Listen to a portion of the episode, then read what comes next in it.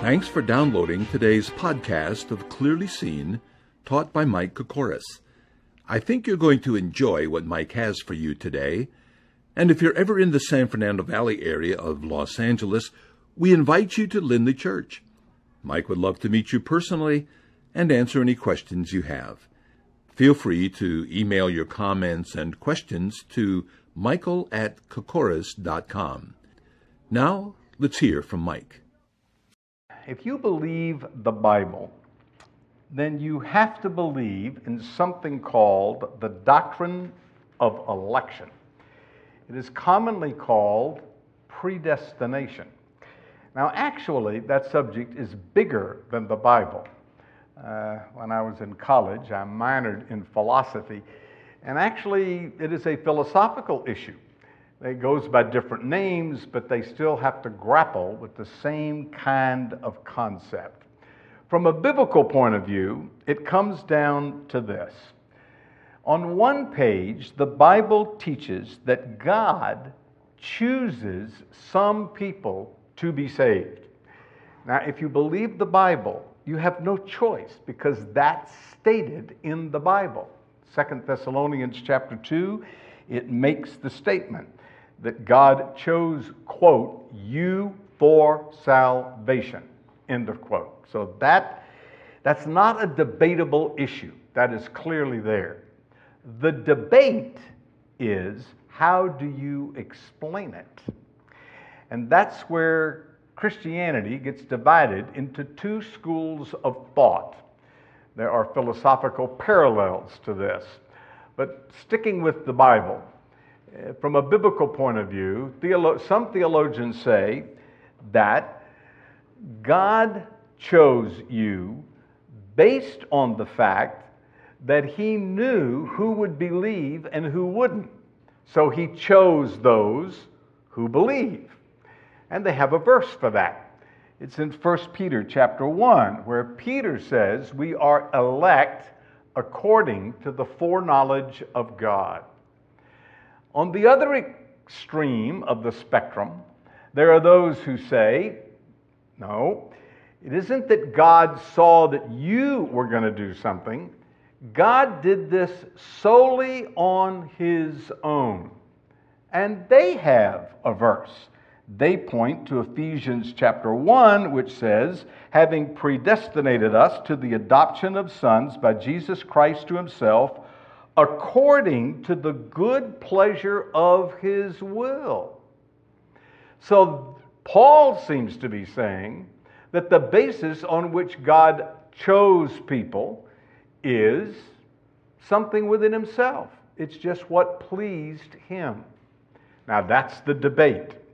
They have uh, theological names, those on the side of uh, God foreknew what you were going to do are called Arminians after Arminius. And those who say, no, God did it and he did it based on something within himself are called Calvinist under, uh, because of a man named John Calvin who first delineated that doctrine in modern times. So here's my question Who's right? Is Peter right and it's based on foreknowledge, or is Paul right that it's based on the good pleasure of God's will? How would you like for me to solve that? If I do that, uh, and to the satisfaction of all the theologians, I would be considered a very bright man indeed. This is one of the great battles of theology. Christians of all stripes have battled this for centuries. So I'm going to wade into the water because I'm teaching the book of Genesis and it comes up in the book of Genesis. So I think we need to consider what Genesis has to say and even beyond that, what the scripture says. Uh, I have to tell you that I've been on both sides of this argument. Uh, as a young Christian, I adopted one and then years later, I adopted the second. And since then, I've put the whole thing in focus. And I'm telling you, this is an extremely complex, difficult, controversial subject. Are you interested? Yeah. You would love for me to solve that problem, wouldn't you? All right, let's see if we can uh, come to some biblical perspective. Turn with me, if you will, to Genesis chapter 25. Genesis chapter 25. Now, we've looked at the first part of this chapter, so I'm going to pick it up at verse 12. And what I want you to notice is that verse 12 says, This is the genealogy of Ishmael, Abraham's son, whom Hagar the Egyptian, Sarah's maidservant, bore to Abraham. Now drop down to verse 19. This is the genealogy of Isaac, Abraham's son. Abraham begot Isaac. Now, let me pause just a second and suggest that in the latter part of this chapter, there are two points, both of which begin with the phrase, This is the genealogy of. Now, if you've been tracking with me through the book of Genesis, you know that we have seen this expression before. As a matter of fact, I think, it, many have suggested, I'm not alone in this, that that, in a sense, is Moses' outline for the book of Genesis. That little expression appears 11 times. The last time we saw it was back in chapter 11 where it was the genealogy of Abraham's father. And so from that point until we get to Genesis 25:12, that huge portion of scripture is on that one concept of God telling us about the genealogy of Abraham's father and what happened to it. Now, what makes that interesting is that in this case, the next division goes from verse 12 to verse 18, and that's it. Then he introduces another subject. So, what's going on? Well, in this case, in verses 12 to 18, the Lord is telling us about the descendants of Ishmael. Now, he tells us in verse 12 very clearly that Ishmael was Abraham's son, but not through Abraham's wife. Remember the story. Uh, Sarah couldn't get pregnant.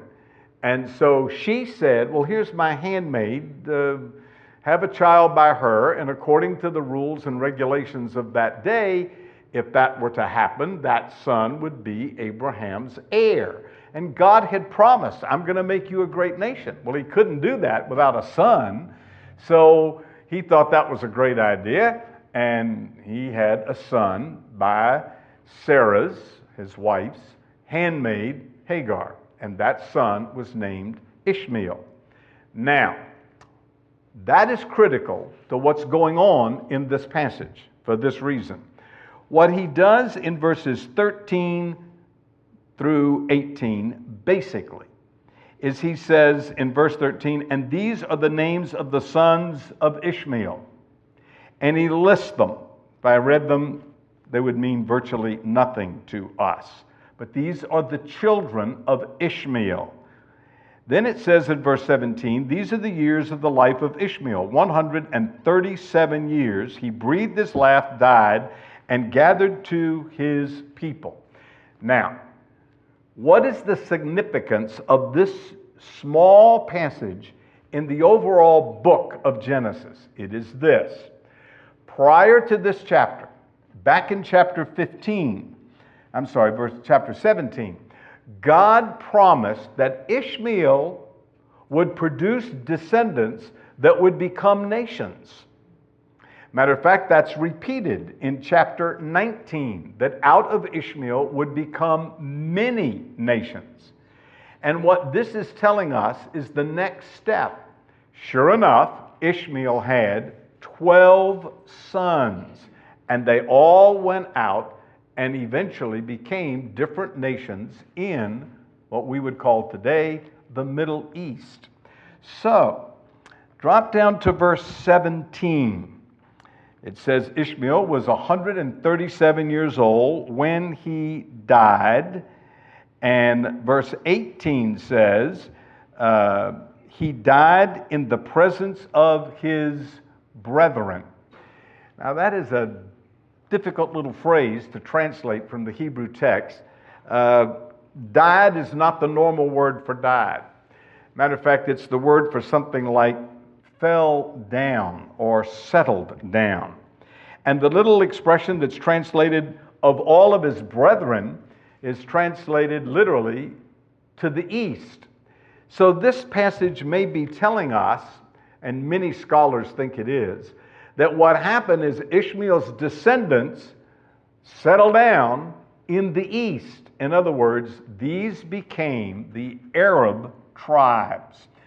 The descendants of Ishmael became the Arab tribes. So, what this is telling us is that the Lord fulfilled his promise. And that's the point of verses 12 to 18. God promised that Ishmael would produce sons that would produce nations. And this passage is telling us he had 12 sons. They settled in the east, and later we find out they became what we call today the Arabs. The Arabs looked to Abraham as their forefather. Uh, matter of fact, uh, uh, it's one of the most interesting little quirks of history that one of the most famous men in all of history is Abraham. The Jews look to him, which is what we're going to see in a minute. The Arabs look to him, and so do the Christians. We claim kinship with him because he was the father of the faith. He was the man who trusted God. And that's the uh, cry of the Christian, and so we trace our lineage back to Abraham. Genesis 15, 6, Abraham believed God and it was accounted to him for righteousness, which is the whole basis of the Christian doctrine of justification by faith. But here's what you need to know. The first part of this passage is telling us what happened to the descendants of Ishmael. And the answer is they became the Arab nations to the east of Palestine.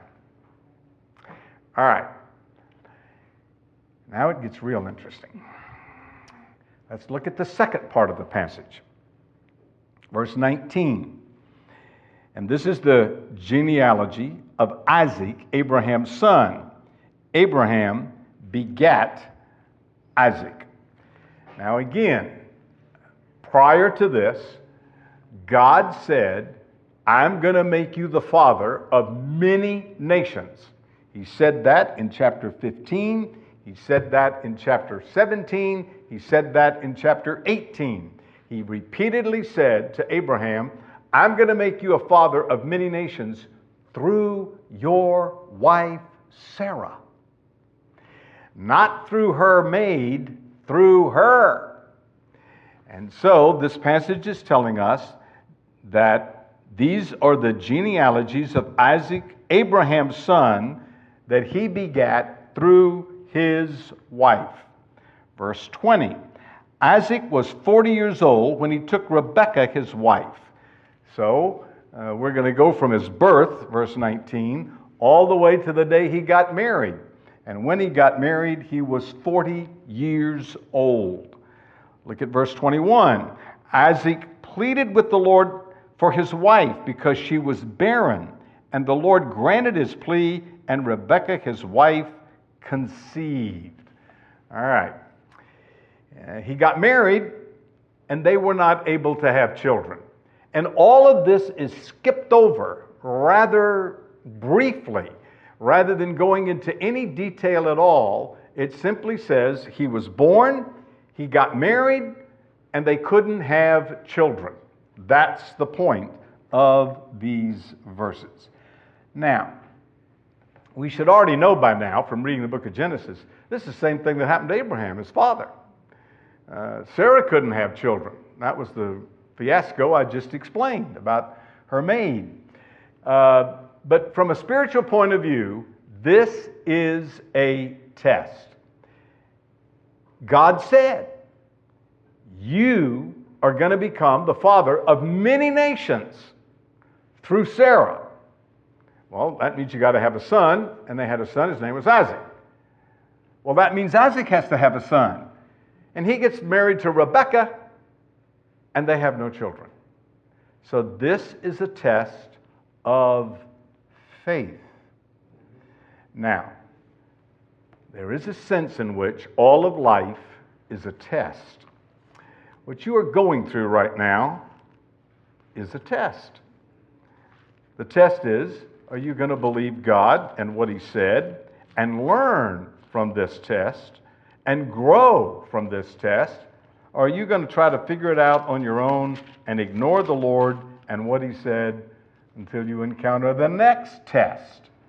This is a test of your faith as to whether or not you're going to trust the Lord. Now, that's the situation Isaac's in, and it's the situation we're all in. Whether you are aware of that or not, that's what's going on. Put your finger in Genesis 25 and look at 2 Corinthians chapter 1. 2 Corinthians chapter 1. And look at verse 8. Paul said, For we do not want you to be ignorant, brethren, of our trouble which has come to us in Asia, that we were burdened beyond measure, above strength, so that we despised even of uh, despaired even of life. Now pause. Do you hear what Paul's saying? I want you to know what happened to me. I got into such a problem. He calls it trouble. That I was burdened beyond measure that whatever trouble he's talking about, it was bigger than he could handle. He didn't have the strength to handle it. So he says clearly, beyond measure, above strength. The Lord, if you are his child, is going to put you in a situation that it is beyond your strength. Now, why would he do that? Look at verse 9. Yes, we had the sentence of death in ourselves. He says we were, in verse 8, we were despaired even of life. This was a life and death situation. That we should not trust in ourselves, but in God who raises the dead. Did you see that? That verse explains why God lets you get into trouble that's bigger than you why He allows problems to come into your life that you can't solve, why there are catastrophes in your life that's beyond your means to handle or resolve. It's a test, folks. It's a test as to whether you're going to try to figure it out on your own or whether or not you're going to trust the Lord. And Paul says that very clearly in first in 2 Corinthians chapter 1 verses 8 and 9. I was in a problem that was beyond my strength. And the Lord let that happen so, we, to, so whether, to see whether or not I would trust me and my ingenuity or Him. If you're going to grow spiritually, you're going to have to learn to trust the Lord. Now, that shouldn't be as any surprise to those who've trusted Christ. We trust Him to get us to heaven, now the issue is are you going to trust Him to get you through life? And that's the big issue here. So, back in Genesis chapter 25, Isaac had a problem. He and his wife, they, God made this promise that uh, you're going to become a great nation. I, well, that means I got to have a son, I got to have an heir. And she couldn't get pregnant. This went on for 20 years, by the way. 20 years. Think about that. Think about trying to get pregnant for 20 years. I've known couples that had difficulty and gone on for five and 10 years. 20 years? Think about it. They usually give up by that time. Who else had this problem? Abraham. And he failed the test. I just explained that. Instead of trusting the Lord to give him a son through his wife Sarah, even if he had to work a miracle to do it, he spent one night in a tent And that produced the Arabs, and the Jews and the Arabs have been at it ever since. All because Abraham spent one night in a tent with a maid. Now, Isaac, are you going to follow in the footsteps of your father? What are you going to do?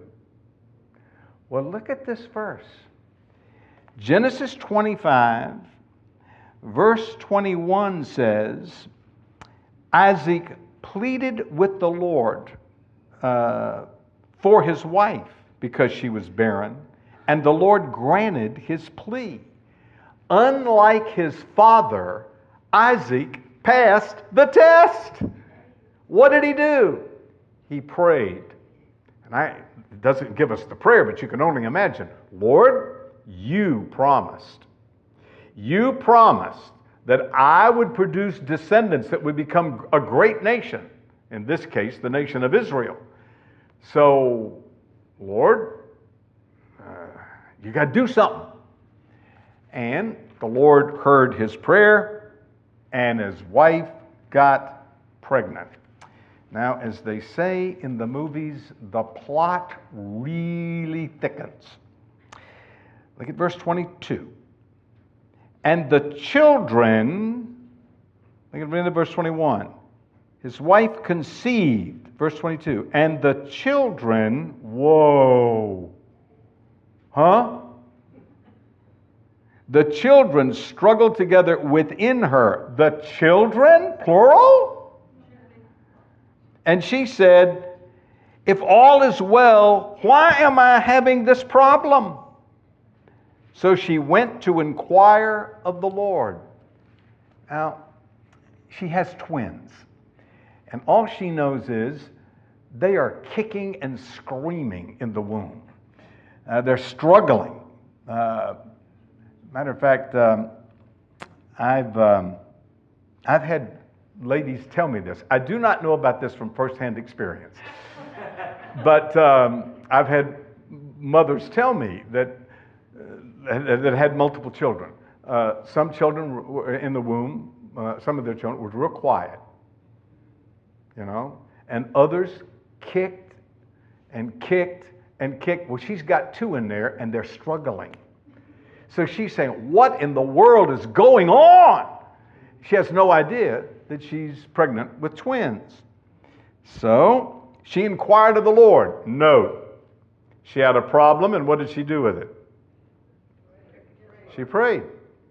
James chapter 1 says, Count it all joy when you fall into various kinds of trials, knowing that the trying of your faith produces endurance. It's translated patience, it should be translated endurance. And then in verse 5 of that chapter, he says, If any man lack wisdom, let him ask, pray. When you don't know what's going on, pray. Get your nose in the book so you can get God's perspective on what's going on in your life. So he, she, I should say in this case, prays. And the Lord said to her, and this is where it gets interesting Two nations are in your womb, two peoples shall be separated from your body one people shall be stronger than the other, and the other and the older shall serve the younger. All right, Sarah, got some news for you. Congratulations, you have twins. And these twins are going to produce uh, great nations. That's what's going to happen. Actually, he told her a number of different things in this passage. He, he told her, for example, that um, he told her more than that she was going to have twins. He told her that the two would both become nations. Secondly, one nation would be stronger than the other nation. And thirdly, the younger of the two twins would be the stronger, and the older would serve the younger. And that's the problem. Because in the ancient world, the heir was the oldest. Normally, the oldest was the heir to receive all of the inheritance of the father. Matter of fact, some of the other children may have gotten some of the inheritance, but the oldest got a double portion of the inheritance. He was considered the heir. And so the Lord says, You have twins And instead of the older being the heir, the younger is going to be the heir. Now, how did we determine that? God chose Isaac. And God then said, You're going to have two sons. They're going to get named in a minute. And I'm choosing which one's going to be the heir. So this becomes an illustration of God's election. Uh, so this passage is really important. It gets quoted in the New Testament, by the way. And we need to consider several things. For one thing, uh, I think I should point out that I think this passage indicates that a child's temperament is uh, indicated to the mother even in the womb. Would you mothers agree with that? Yes. All the mothers are shaking their head, yes. You have to have more than one kid to appreciate that. You have to have two or three, and the more the merrier. And I don't know how many times mothers have told me, Yeah, I know exactly what you're talking about. This kid was an active kid before he ever breathed his first breath of air. All right, so that's one thing I think this passage indicates. They had different temperaments. The other is that the, these two sons, as we're going to see, produced Edom and Israel. Um, and Israel uh, had the priority over Edom, just as this passage says. Um, the younger one not only produced Israel, but, and this is very important, the line of the Messiah. And that's what's really going on in the book of Genesis and in the whole Hebrew scriptures that God is selecting, He's choosing, He's electing uh, a line out of which will come the Messiah. But the greatest truth here is that God sovereignly chose, as I mentioned, Paul quotes this passage in the book of Romans. He says the younger owed his selection. I'm quoting Romans chapter 9 not to the natural order or to human will, but to divine, to divine election. Paul uses that argument in Romans chapter 9. God sovereignly chooses some people.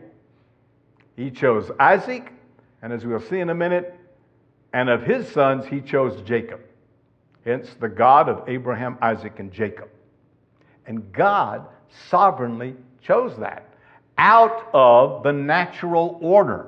He did not follow the custom of the day, the natural order. He sovereignly stepped in and said, This is the way it's going to be he is going to be the heir. That's nothing more than the sovereign election of God. One author has said the gist of Genesis' account is that Esau, the more vigorous of the two boys, was born first, but he was not God's choice for carrying on the messianic line. He was a natural choice, being the firstborn. He was his father's choice, as the subsequent events will indicate but he was not God's choice. God chose Jacob. This fact teaches us that God has a sovereign right to choose whom he will and to reject whomsoever he wills. Now, that's the doctrine that gives a lot of people a hard time. That sounds unfair. Hang with me, we're not done. But just know that that truth that God sovereignly chooses some individuals is in the Bible. It's inescapable. I don't know how you uh, get around that. The Bible clearly indicates that. All right, there's more. The story continues. Let's uh, pick the story up at verse 24.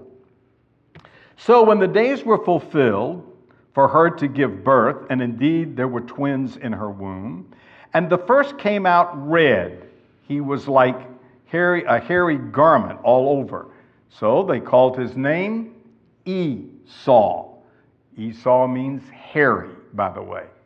Afterward, his brother came out. Who's the oldest? Esau. All right. Afterwards, his brother came out, and his hand took hold of Esau's heel. So his name was called Jacob. And the Hebrew word Jacob means heel holder. So Esau came out first, and Jacob grabbed his heel and came out holding his brother's heel. That's an interesting little twist. Isaac, verse 26, was 60 years old when she bore them. So he got married when they were 40. 20 years later, she has twins. Verse 27 And the boys grew, and Esau was a skilled hunter, a man of the field, but Jacob was a mild man dwelling in tents. These two boys were radically different. One, Esau, was the outdoorsman, he was the hunter, a skillful hunter, a man of the field. Jacob, he was an indoorsman. He stayed with his mommy in the tent. That's what that verse says, right? So, let's talk about this for a second. By putting a whole bunch of passages of Scripture together, we know that Abraham died when these twins were about 15 years old. That means they knew their grandfather and no doubt heard from him the promises God had made about Abraham becoming a great nation. They heard that directly from Abraham. But the real interesting fact is that Esau and Jacob were radically different.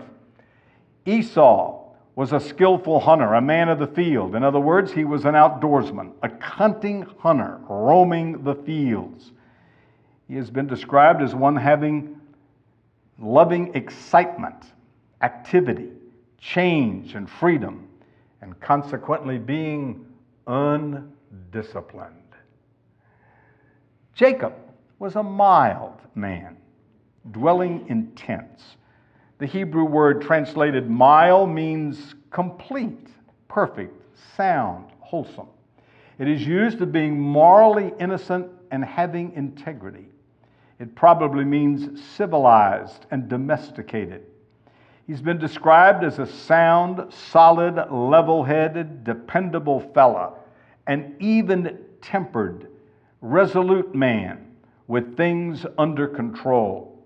He was definitely an indoorsman. He stayed in the tent. As a matter of fact, the expression dwelling in the tent, literally translated, means sitting in the tent. Jacob was a homebody. That's what's going on here. The two were utterly opposite. Esau became a nomadic hunter, and Jacob remained in his tent. So we have two boys, and they are radically different. Ever known two brothers that were radically different? That's almost like asking, Have you ever known two brothers? That happens a lot. At any rate, it happened in this case.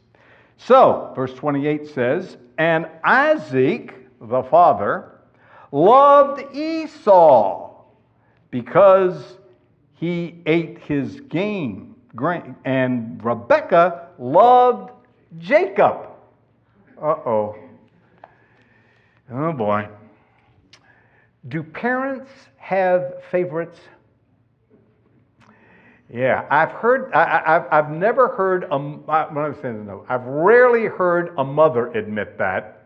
I've heard many children complain about that. The children want to complain, yeah, she had a favorite, or he had a favorite. They say, no, no, no, no, we loved each one equally. Matter of fact, my brother and I went through that, and he claimed all of his life that I was the favorite. And I used to defy him, and I'd say, no, no, no, brother, mother loved us both equally. And his illustration was, well, we'd go to the store and you'd get uh, two somethings and I'd only get one. I'd say, brother, she gave us a dollar and I bought two things costing 50 cents a piece, and you bought one thing costing a dollar. She gave us the both the same amount of money. But I must confess that years later, some things happened, and I think my brother was right. I think I was my mother's favorite. She, um, she was favorite. I was her favorite. And we, we now joke about that, but at one point it was very painful, especially for my brother. At any rate, um, they chose sides. And the father liked the outdoorsman, the man's man. And mommy, she liked the homebody. And that's what all this comes down to. That's their choices. Wasn't God's choice. That was their choices. All right, let's pick up the story. Is this getting interesting? Isn't this fun? All right, keep going. Now, verse 29 Jacob cooked a stew, and Esau came in from the field, and he was weary. Would you like to know what the stew was? Does the stew interest you? Well, he tells you what it was in verse 34. And Jacob gave Esau bread and stew of lentils. Do you like lentils? I had lentils for lunch today. We eat lentils a lot. They're very, very, I recommend lentils. They're very healthy for you. Even got protein in them. At any rate, Esau has been out in the field, no t- hunting, working, no telling what all, and he comes in and he is famished. He is starving to death. The text says he was weary. So, uh, he's also an impatient fellow as I mentioned earlier. Verse 30. And Esau said to Jacob, uh, uh, to Jacob, "Please feed me with those red that red stew, for I am weary."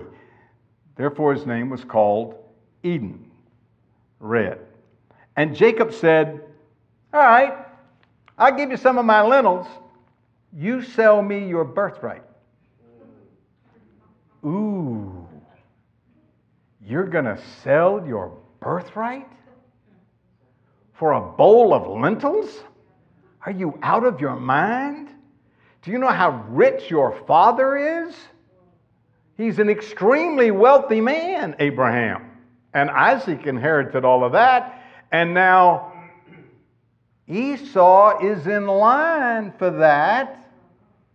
God chose Jacob and now conniving Jacob is saying, "Yeah, I'll, you know, I'll give you, I'll give you a bowl of soup. Give me the birthright. Make me the heir. That's what this is about. I get the double portion. I get to be the heir of the estate. Would you uh, give somebody a bowl of soup for all that money? You bet. Would you Give your wealth away for a bowl of soup. Not in your right mind. Well, look what he did. Verse 32 And Esau said, Look, I'm about to die.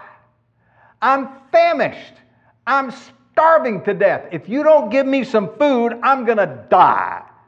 What is a birthright to me? And there's all kinds of way to interpret this. Maybe he's saying, I'm going to die anyway. What, what good's the birthright going to do to me? Maybe that's the point.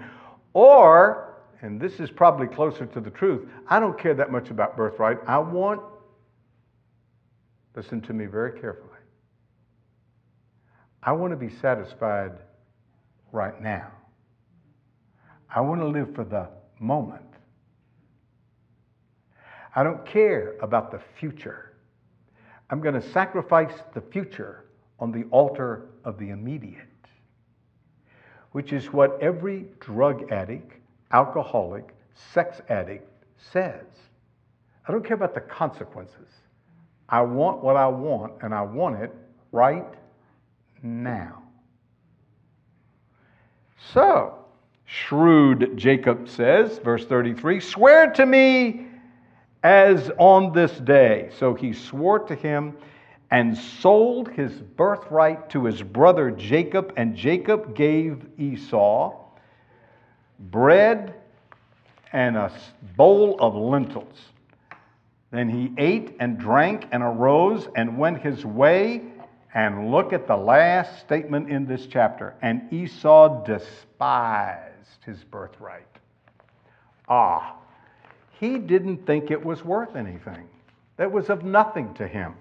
As a matter of fact, the word despised means worthless. He thought the birthright was worthless. That was nothing to him. Actually, it could also mean contemptible. He looked on the birthright as something that was contemptible. Now, that says something about his attitude toward God's word. Because God said, This is what I'm going to do. And naturally, he should have inherited that promise. But he rationalized and said, I'm about to die, whatever. That inheritance isn't worth much. Let me have some pleasure today. Let me fill my stomach right now. So, he sold his birthright. The writer of Hebrews calls Esau a profane person, meaning a godless, irreligious person. The lesson of Esau is more, however, than just a sensual, sinful man. It is that he valued momentary pleasure more than eternal things. Somebody has said this How often do we put the question to ourselves, What is my mess of porridge? Is it important to verbalize the question? We are in constant danger of being tempted to give up something very precious in order to indulge a sudden strong desire.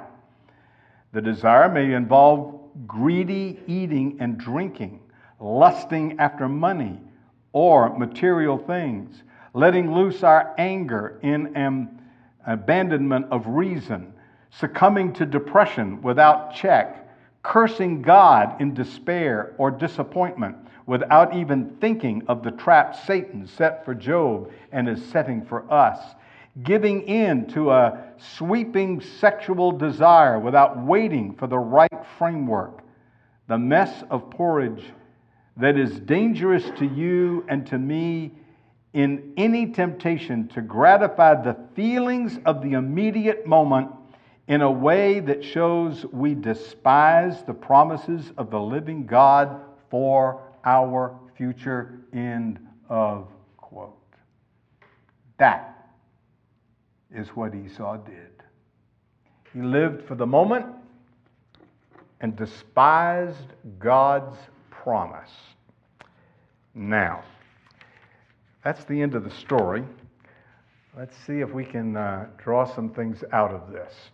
I began by suggesting that this really comes down to the whole subject of election, predestination.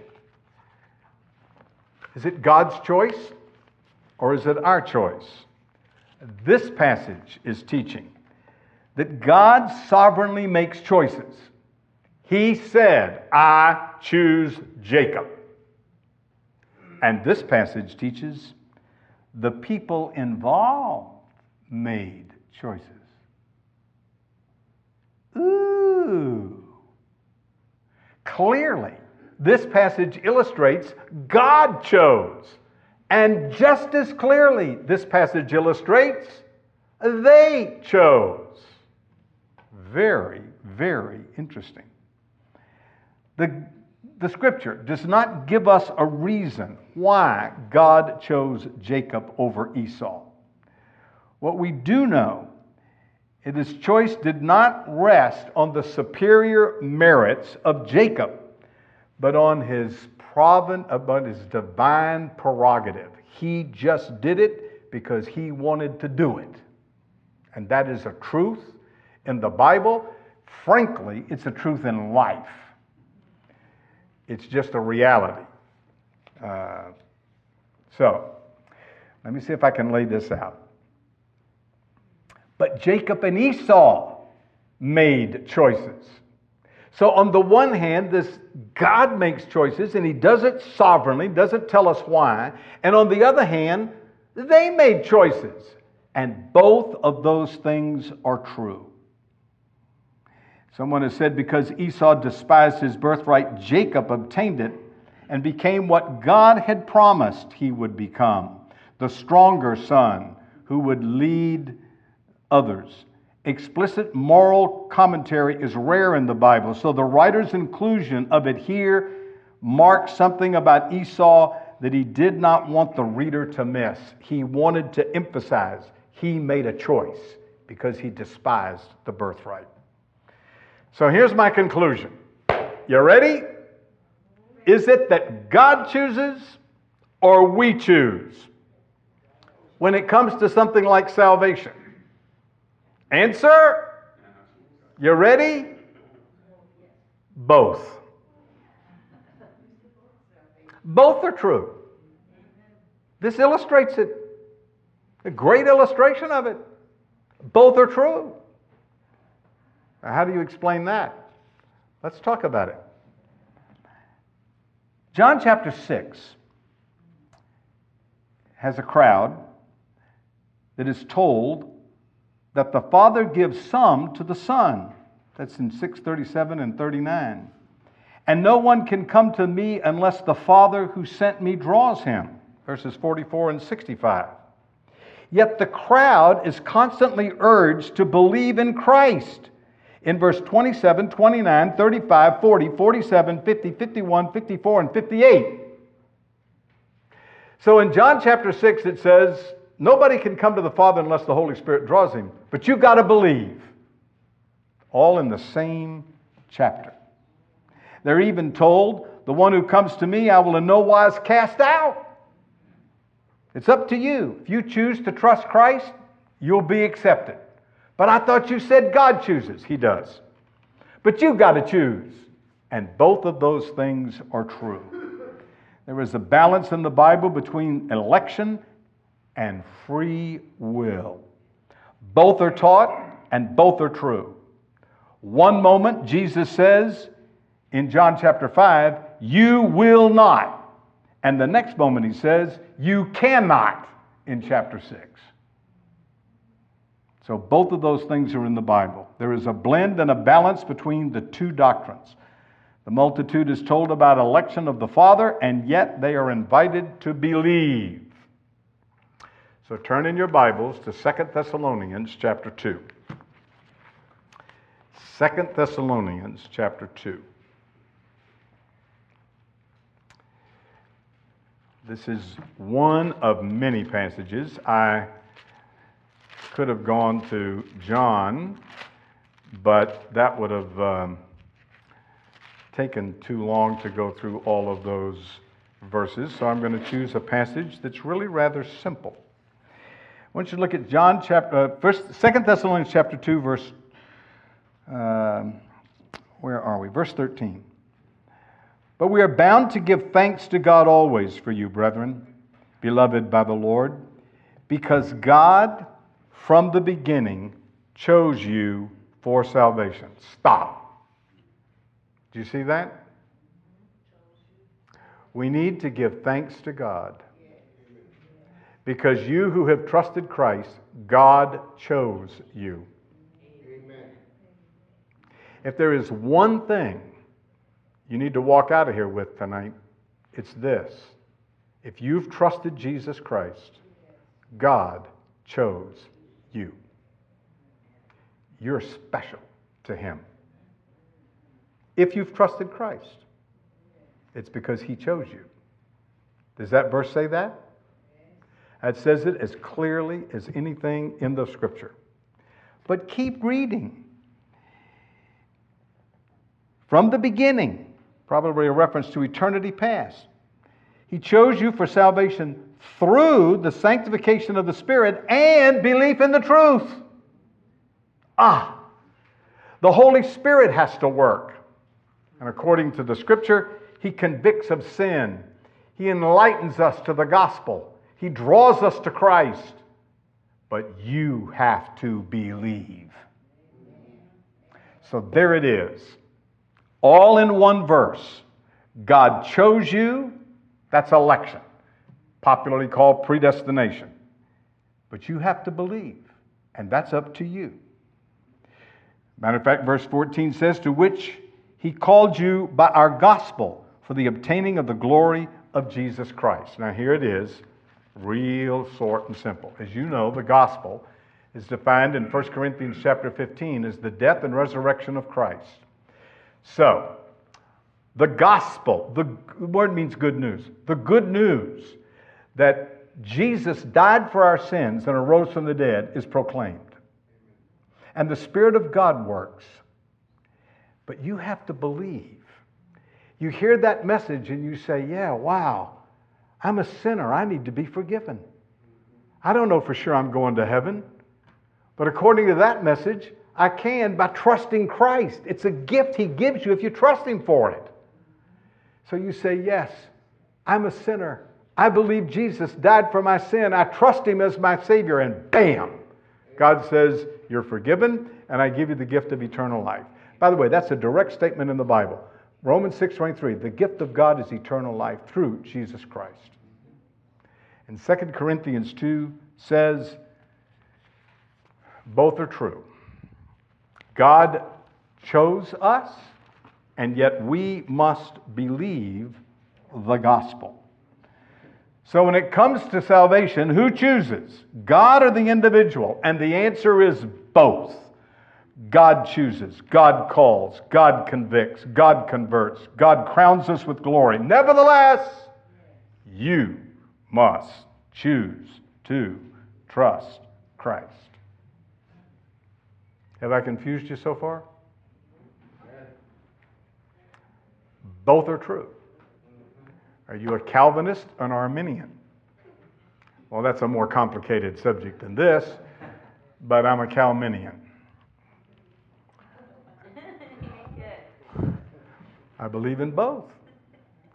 Now, if you understand the Bible, this should not come as any surprise. So let me explain that great is the mystery of godliness. How many gods are there? One. The Bible is emphatic about that, starting in Deuteronomy chapter 6. There's one God. But the Bible also teaches there's a Trinity. Even the Hebrew Scriptures teaches that God has a son. Look at Proverbs chapter 30. Now, wait a minute. There's one God, and there are three persons in the Godhead. Hmm. That means one plus one plus one equals one. I don't understand that, folks. That's beyond my comprehension, but I believe it. For that matter, I don't understand electricity either. I understand there's a debate. Do the electrons go down the side of the wire or through the middle of the wire? I don't know, and I don't think anybody else does either. But I know if I flip that switch, the light comes on. I know if I look at the scripture, it tells me there's one God and there's three persons in the Godhead. I don't know what you do with that. Who was Jesus Christ? Was he a man? Yeah. What percent? 70%, 80%, 50%? 100? The Bible says, In the beginning was the Word, and the Word was with God, and the Word was God. John 1 1. Verse 14 says, And the Word, what's the Word? Who's the Word? God. And the Word became flesh. God became flesh. Jesus Christ is God in the flesh. That's the doctrine of the incarnation, a Greek word which means in the flesh. He's in the flesh. God. So it makes Christianity so different. Wow. Let me see if I get this math straight. What percent man is he? 100. What percent God is he? Now, the last time I took a math course, 100 plus 100 equal 200. I don't get that. Matter of fact, I had a theology professor in seminary said that was probably the most difficult doctrine in all of the Bible to comprehend. It's called the hypostatic union. That's the theological word for it. I don't understand that. I really don't. But I believe it with all my heart and soul. that one day every knee is going to bow and every tongue is going to confess that Jesus Christ is God. Amen. Philippians chapter 2. Who wrote this book? Let's pick one book in the book Romans. Who wrote Romans? Is this the Word of God? So God wrote it, right? It starts out saying Paul wrote it. Now, who wrote it? God or Paul?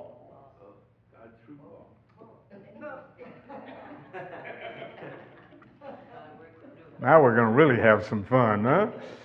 You see, there's a lot of um, complexity to spiritual truth.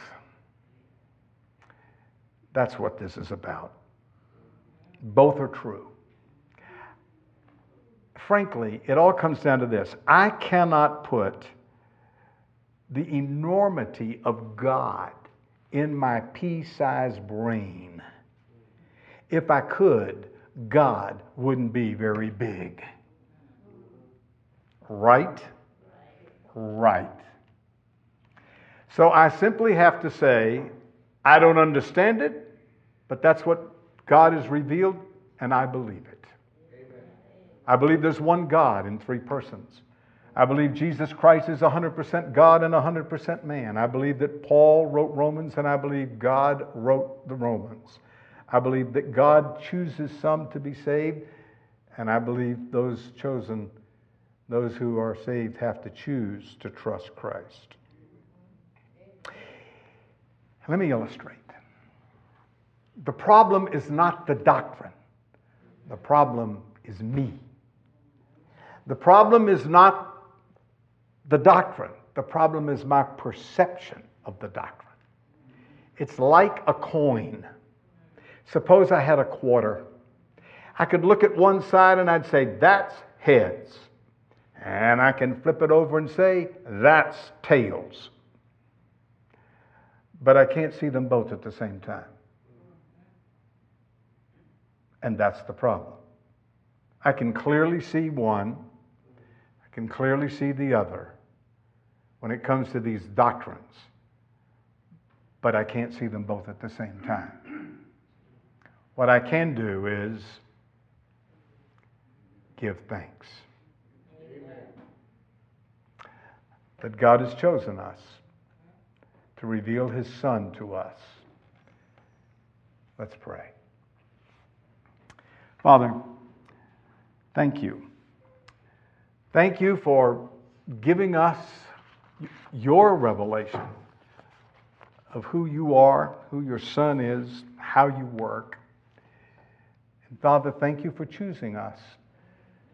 We're your inheritance, according to Paul, and we thank you for that. Lord, give us the sense to recognize that you are God. In Jesus' name, amen.